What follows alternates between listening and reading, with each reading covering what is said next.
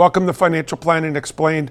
I'm your host, Mike Menninger, certified financial planner, founder of Menninger and Associates Financial Planning.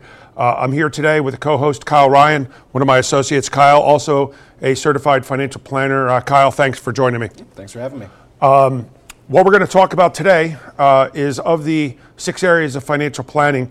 Uh, we're going to be focusing on investment planning. Now, it's not as much investing, so to speak, but um, something that we encounter a lot uh, in in our industry with working with clients is people who have uh, company stock plans. And company stock plans can rear its head in a variety of different ways. Uh, sometimes you see uh, stock inside their 401k. Yep. Uh, other times you see that they have stock options. Yep. Uh, other times they'll get RSUs or restricted stock units. Yep and other times it's employee stock purchase plans. So, what we're here to talk about, uh, it's almost certainly going to take two episodes because what we would like to be able to do is kind of go through it slowly, but more importantly, um, use examples. Okay, examples of some of the stuff that we have experienced during the course of us working with clients. And if we come out, and here's my disclosure because I get yelled at by compliance all the time, I swear. um, if we make recommendations, it's kind of accidental. Um, you know, because there's no such thing as a particular recommendation fits all. Uh, everything, uh, everything when it comes to financial planning is individual and specific and unique. Yes. But in many cases, we do find that there are trends that are, you know, good for everyone, so to speak, yep. or most people. Yep. And it's remarkable. So we, we uh, spent some time uh, when we were just talking about doing this show, we pulled everybody in. It's remarkable how often we run into this. Yes. Yep. So, you ready to kick off? I am. All yeah, right. It's an exciting topic. All right, excellent. Let's go. So, anyway, uh, again, the four areas, we're going to start with the one, probably the most common mm-hmm. is if you're working for a company, particularly public companies, is having stock inside your 401k. Yeah, and you know, we're going to be covering a, a, number of different ways that companies can allow you to purchase company stock in your, inside of your 401k. But the first one is purchasing company stock within your 401k itself. So, you know, what we call it is net unrealized depreciation is kind of the opportunity here because if you think about how your 401k, any sort of qualified retirement account works, is when you take money out, you will pay taxes on any amount you take out as if it was ordinary income. The money you put in gets a deduction. Now, typically when you have a 401k, you'll be able to invest in funds that the company allows you to, right. but depending on the company, they actually might allow you to invest in their company stock it's beneficial for the two of you. You want your company to succeed. This company wants you to believe in the company. Right. So the real opportunity here is we run into it all the time. Is that you know, we run into people who have the ability to purchase stock in their 401k. They're doing so, but they don't exactly know how it works. You know, they will take, they'll retire, they'll take their 401k, roll it all over to an IRA, not really think about it. What the opportunity is, is that if you have company stock in your 401k with that specific company, you can take it out of the 401k, move it over to a brokerage account, and pay much lower taxes on it in certain circumstances. So, what do I mean by that? Backing up. If you take money out of a 401k, you pay ordinary income tax. That is typically higher than what you would pay in capital gains tax, which is what you would pay in an individual brokerage account, for example. Correct. So, if you have the ability to take out company stock from your 401k, where it would get taxed as ordinary income, bring it to a taxable brokerage account where it gets taxed at capital gains rate, you can save yourself, and we've seen it, thousands of dollars in taxes. Oh, much. It's unbelievable. And so uh, the point of the matter is that um, it's an opportunity that presents itself, but it doesn't always work. Okay? And that's where the planning piece comes into play. But back it up just a tad before we talk about net unrealized appreciation, mm-hmm. NUA. Companies often offer this um, because of the fact that a lot of times employees are drinking the Kool Aid. Absolutely. I, I see it all too often. But em- the company wants employees to participate because they're all working sort of for the common cause. And years ago, now this has changed since I don't remember it was 2001 or 2002 with Enron. Okay, uh, that was a while ago, but uh, back in the days, uh, Enron required you if you were making contributions to your 401k, you had to buy Enron stock. Now, of course, With your own money or the money yes, that they're also matching yes, you? and With both. your own money? Yes, Interesting. Okay. Okay, you didn't know that. Okay. So this is a while ago. So, um, and, and laws changed as a result of it. So. Normally, when you have the plan, you, you can just choose. Like you, you could pick from, you know, 20 or 30 different investments inside your plan, including target retirement funds. But uh, they off, offer that. Now, again, back in the day, they were requiring you to contribute to Enron stock, and then they were matching with Enron stock. So, needless to say, when Enron went to nothing, okay, the government realized, holy smokes, look at all these people that got stiffed have their by life savings Right, one absolutely. company, no Boom, diversification, gone, yeah. gone, gone. So after that, they lifted the requirement that you, that they said you cannot do that. But they Can't allow, require an employee to have right. to purchase your company Correct. stock. Okay. However, a lot of companies still matched in company stock. And philosophically, hey, you know what? If I'm the company and I'm going to match you, well, then I'm matching you in company stock. However, they subsequently said, but the employee can immediately sell it. They, were, they weren't putting those types of restrictions on. And then later, I've found that um, most companies do not match in company stock. They may have other types of programs, but the the of the four things that we're talking about, we're kind of intentionally uh, throwing out this one. It's the only plan where the company doesn't provide any type of incentive, like matching or anything else, on you putting it in company stock. But the thing that is most important to your point was the utilization of that little known rule net unrealized appreciation. So that is one where during the course of my career, it doesn't always work. Okay? In fact, it usually does not work. But there are times when it does. And when it does, oh boy, does it work. oh my goodness. Yeah. And to your point earlier, it allows you to pull the stock out and you pay tax as ordinary income on that which you got tax deductions for. In other words, your cost basis buying it. So any growth, any dividends, any of that stuff that occurred inside the 401k is just like the growth. So for instance, if someone left their retirement and they had $100,000 worth of company stock and 10,000 of it was their cost basis, mm-hmm. Their contributions. their contributions, right? Because they got tax deductions for those $10,000. They can roll it over. Mm-hmm.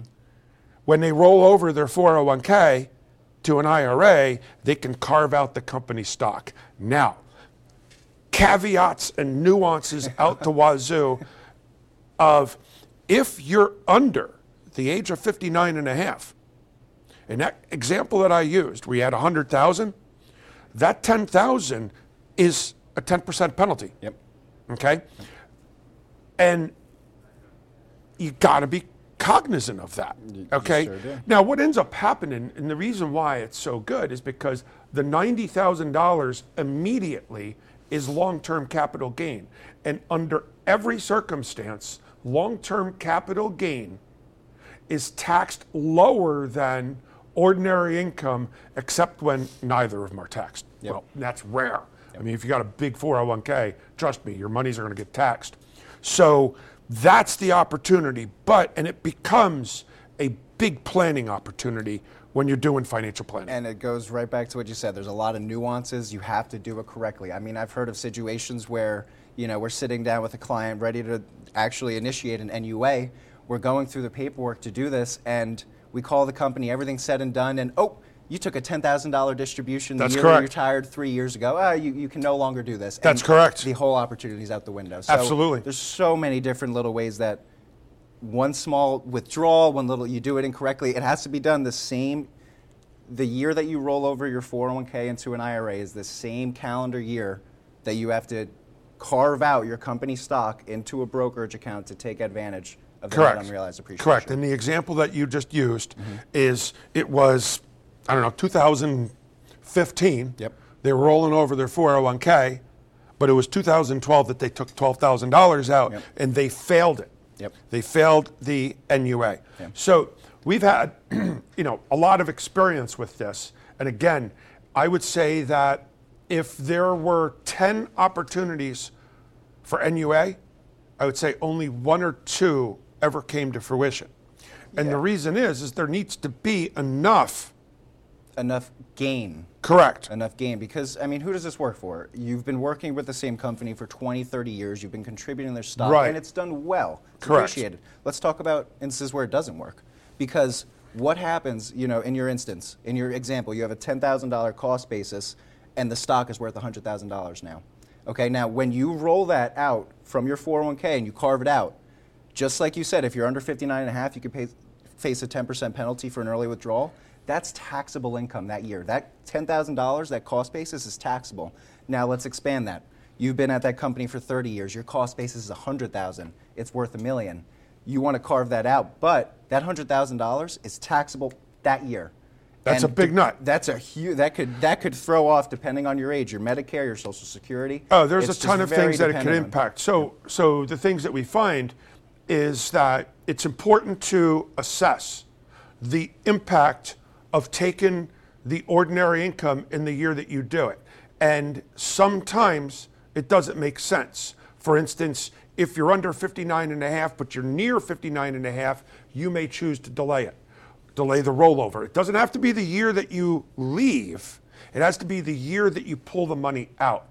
And then further, we've run into many situations where they may have a cost basis of 30,000, the value is 40,000, and when you assess the difference is only $10,000 gets long-term capital gain treatment, it wasn't worth the adverse impact of taking $30,000 in one year. So what we're going to do is we're going to go to break here and we're going to come back from break and we're going to talk about some more examples of NUA that you could possibly run into for you to think about. So stay tuned. We'll be back with you in just a few moments.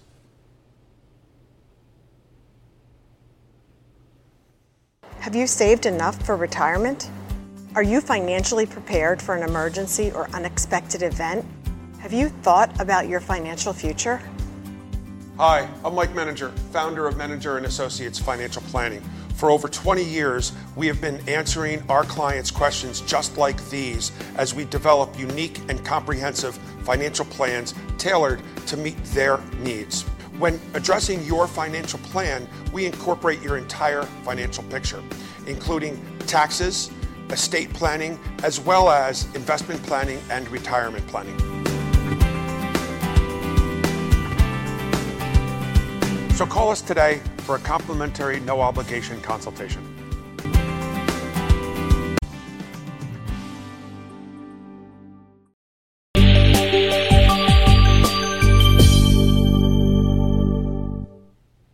Welcome back to Financial Planning Explained. I'm your host, Mike Menninger, certified financial planner, and joined by one of my associates, Kyle Ryan, also a certified financial planner. In the first segment, we were talking about this whole episode is talking about different types of company retirement plans. In the first episode, our first segment, we were talking about utilizing it in your uh, 401k, and we concluded with the opportunity for net unrealized appreciation. We gave a couple examples, and what I'd like to do is just briefly talk about them more because then the second uh, segment, we're going to be talking about restricted stock units. All right, so picking up where we left off, I just wanted to bring up uh, three more examples, okay? Example of uh, specifically right there, this is not only for public companies, okay? You don't see it that often, but you do, they, they do have this for private corporations, okay? You just don't see private corporations having stock all that often, okay? So it's got to be a, a very giant uh, private corporation. Um, but I'll tell you, I came across an incident, uh, I think it was 2015, I remember where I was, that we wanted to do NUA and the forms were there, and I knew you don't want to mess it up. Okay, it's so important to do it right. And in this particular instance, and I certainly don't want to use the company name, but this particular instance, they had a giant, this is a Fortune 100 company, they had a giant HR company that serviced all of their stuff. And I knew NUA existed. And I talked to the person on the line. I said, I'd like to do this, so you can't do it. And after an argument with them for five minutes, I said, let me talk to your supervisor. After an argument with that person for five minutes saying you couldn't do it, I said, give me your supervisor. Went to that person, he said, you can't do that. And I'm like, you got to be crazy. I said, well, we're doing it anyway. Okay, well, lo and behold, that third level supervisor called me the next day and said, holy cow, you're right. I'm like, you know, I, I don't care about being right. I wanted to make sure we're right for the client, but my goodness, you can't be telling all of your clients they can't do something that is so advantageous to them. Yep. So if you know you're right, okay, just you know, check with your financial advisor, your tax advisor to make sure because this possibility absolutely exists. And it doesn't have to be your company plan, it is legally allowed by the IRS. Yep. And last but not least, another example we had was a client rolled over their 401k. They were still working. This is an old 401k. And they had a company stock like, holy cow, it was like 66,000 and their cost basis was 13 grand. So what we did in that particular instance was, wow, you know what? We were really had previous to that been operating with tax strategies to drive their income down below a certain threshold. Mm-hmm. And taking that $13,000 was brutal. So what we did is said, okay, well, here's got an idea. How do you reduce your income? Well, what we did is we had them pounding away at their 401k literally 100%. percent mm-hmm so that reduced their income to zero for the rest. I remember first paycheck. She goes, "Hey, I got my first paycheck, 17 cents. The next paycheck was three cents." I'm like, "Well, okay, I guess you didn't put 100 percent in, did you?" And what we did is we drove the income down, yep. but it enabled us to take that $66,000 in stock, and over two years, we were able to sell the stock and pay no capital gains tax at all. Yep. Okay, that was a success story. And if you play the cards right, it works. Yep. Now, let's move on to restrict, restricted stock units. Restricted stock units have become more popular, I've found in my experience. Um, they've become more popular because stock options have fallen off. Now, yep. what we're going to do is we're going to spend the rest of this segment uh, talking about RSUs. And then in the next episode, in part two, we're going to talk about uh, stock options and ESPPs, which we're also finding more of because stock options seem to be falling off. And, so, and just as a reminder quickly, is that each of these different options, whether it's an employee stock purchase plan, an RSU like we're discussing here, NUA opportunities, they all revolve around one thing your company allowing you to purchase your company's stock within a retirement account. Correct. Exactly. So, and, and also note the RSUs aren't part of a retirement account. That's the 401ks point, we're yeah. talking about. So, what are RSUs? Restricted stock units. Beginning to see these more often. Mm-hmm. Okay. A company will grant you as a uh, uh, I call it a bonus. It's kind of a bonus. Okay. They grant you shares of stock that are vested over a period of time. Oftentimes, I've seen anywhere between three and five years, yep. and there is no rule of thumb. It's three, four, or five years. Okay, and so what happens is that they generally will do that for people who are, you know, they're, they're valued employees, management or whatever, and so when they vest, and I think pop up the table uh, on the next uh, slide, please, because it's almost easier to explain when we have a table to show. So in this particular instance, we show a someone who received grants for four consecutive years, and I could have run this forever. But what this does here is, and you want to pick it up from here, you can explain yeah, it just it's pretty straightforward. You know, in the top left, you'll see in 2020 they were granted 300 shares. Now, in that first year, you'll see in 2020, nothing granted. That was the year with which they were given. But over the course of the next three years, in this example, it was vested over three years, you'll see that one third of the shares vested over that time. Now, what happens when those shares vest? they are- become taxable to you. Correct. Right? Now, this is the really interesting thing about RSUs is that typically it's it's what we refer to as a cashless exchange. So, you know, before I move from this table, you know, you'll see each Yeah. of these each of these shares granted over the years will have their own vesting schedule. So the, the shares that I got in 2020, they will vest over the next three years. But you'll see in the year 2023, for example, if you're looking at that middle column, I have shares vesting from both 2020, 2021, 2022. So you'll see that this is something that really accumulates rather quickly over time as you're getting more and more shares. You'll see that, you know, in 2024 alone, I'm getting 420 shares vested. Right, right. Those become taxable to you. That's correct. Right. That's correct. And this actually, we find at times, this is like the golden handcuffs. All of a oh, sudden, Oh, yeah. somebody's like, man, I don't want to retire. Look at all these RSUs Yep. that I am going to be leaving on the table, which is a separate topic Yep. because I've seen that go. But to your point, talk about the what what happens in the year that They get they're vested. They're vested. So it's again, I'll go back to what's called a cashless exchange, right? So I get ten thousand dollars of shares vested to me this year, right? So I get ten thousand dollars worth of shares. Now, what's going to happen is a lot of times you don't even see it. Like unless you're really looking for it on your pay stub, you won't even see this occur because I have ten thousand dollars vested to me. Now, what they're going to do is they're automatically going to withhold taxes from that. They sell shares They- to do it. Exactly. So ten thousand dollars from a twenty percent tax bracket out, two thousand dollars worth of shares. They sell two thousand dollars worth of shares to cover my tax liability. So ca- what we mean by cashless exchange is I don't give out any money to purchase the shares. I don't give out any money for the taxes. It is all done behind And you scenes don't actually receive any money. you don't receive any money. So it's it's really funny. We've we've seen examples where people don't realize that they have these restricted stock units. We've come across people who have hundreds of thousands of dollars in their company stock, and it's like, oh gosh, I didn't know this was here That's because right. it just occurs on your pay stub. Right, that's correct. And, and a lot of people don't really look at their pay stubs. And, and you know, that's one of the things, and uh, in, aside from this, is that we find that a pay stub has so much valuable information on it. It is just absolutely unbelievable. But Good yeah. reminder to go review your pay stub. Oh, it is. I, it, it's remarkable, and the fact is, is that you know, it it shows up on the pay stub.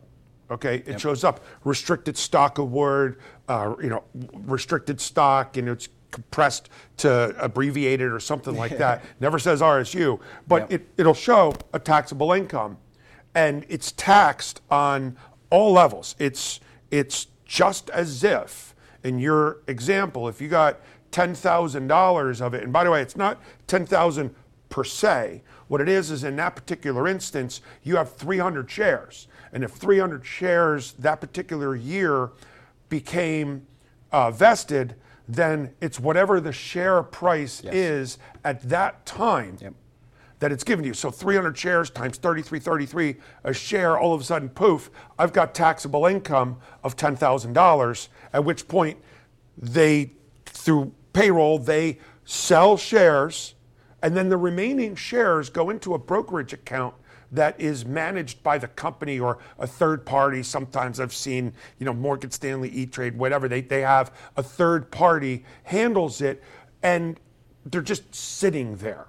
And to the example that you used before, holy smokes, we've seen it that people aren't aware that they're like, for instance, to your example, if they had a, a thousand shares and they sold 200 of them to pay the taxes, these 800 shares went into this other account. And if they're not paying attention, they're accumulating shares, which, by the way, that's a bad problem to have. I'm, I'm sorry, Good- not a good- bad. That's not not, a a bad bad problem. problem to have. Is Somebody used to say that's a first world problem. Yeah, okay.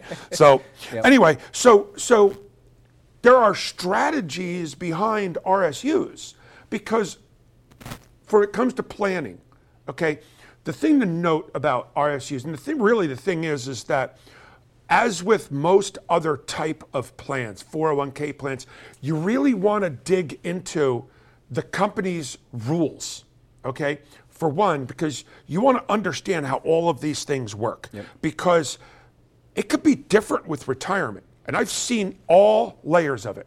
I've seen people who retire and all of their existing RSUs will continue to vest in future years. I've seen people when they retire, done, they get nothing. And then I've seen people retire where, based on the pro rata amount of time they're in they'll get that. So Yes.